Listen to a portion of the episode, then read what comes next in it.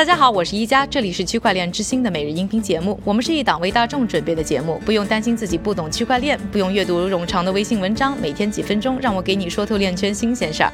今天是二零一九年的四月十二日，星期五，大家早上好。今天呢，我们首先来关注一下数字货币普及相关的最新消息。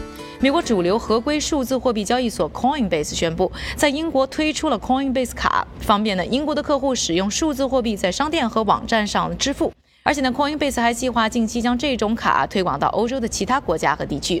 那什么是 Coinbase 卡呢？它呢是一种呢维萨的借记卡。大家知道，用银行借记卡消费，就等于是直接呢划银行账户里的钱。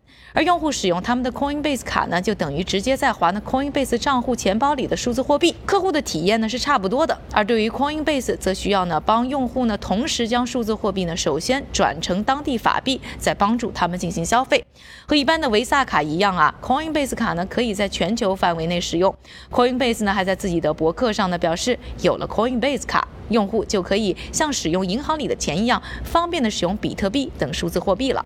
同时呢，Coinbase 还相应的发布了适用于 iOS 和安卓系统的 Coinbase 卡应用程序。这个程序呢，可以连接到客户的 Coinbase 账户，允许呢用户选择一个特定的钱包来为他们的 Coinbase 卡充值。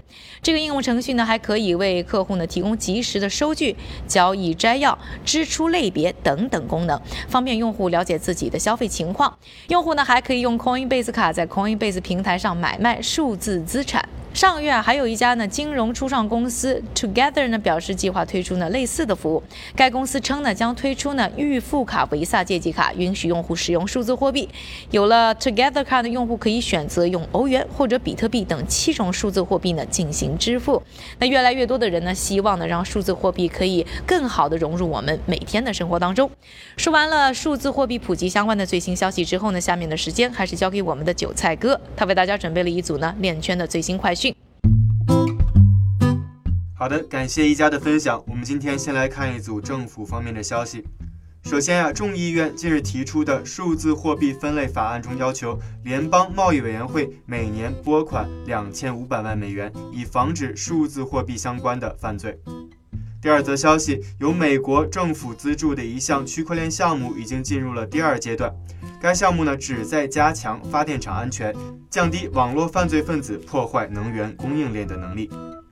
再一则消息，百慕大财政部已经批准了贸易公司 VLHL 的首次硬币发行。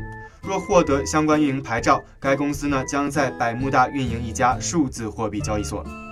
第四则消息，韩国国防采办项目管理局日前表示，计划通过使用区块链来提高军火工业数据的可靠性，以便在相关政府组织之间安全地共享有关军事采购项目的数据。最后呢，我们再来看一则技术应用的相关消息。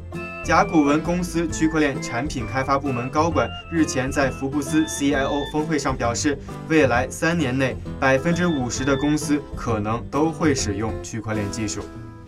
感谢韭菜哥的分享，也感谢各位的收听。我是宜家区块链之星，还原区块链最真的样子。我们下周再见，祝各位周末愉快。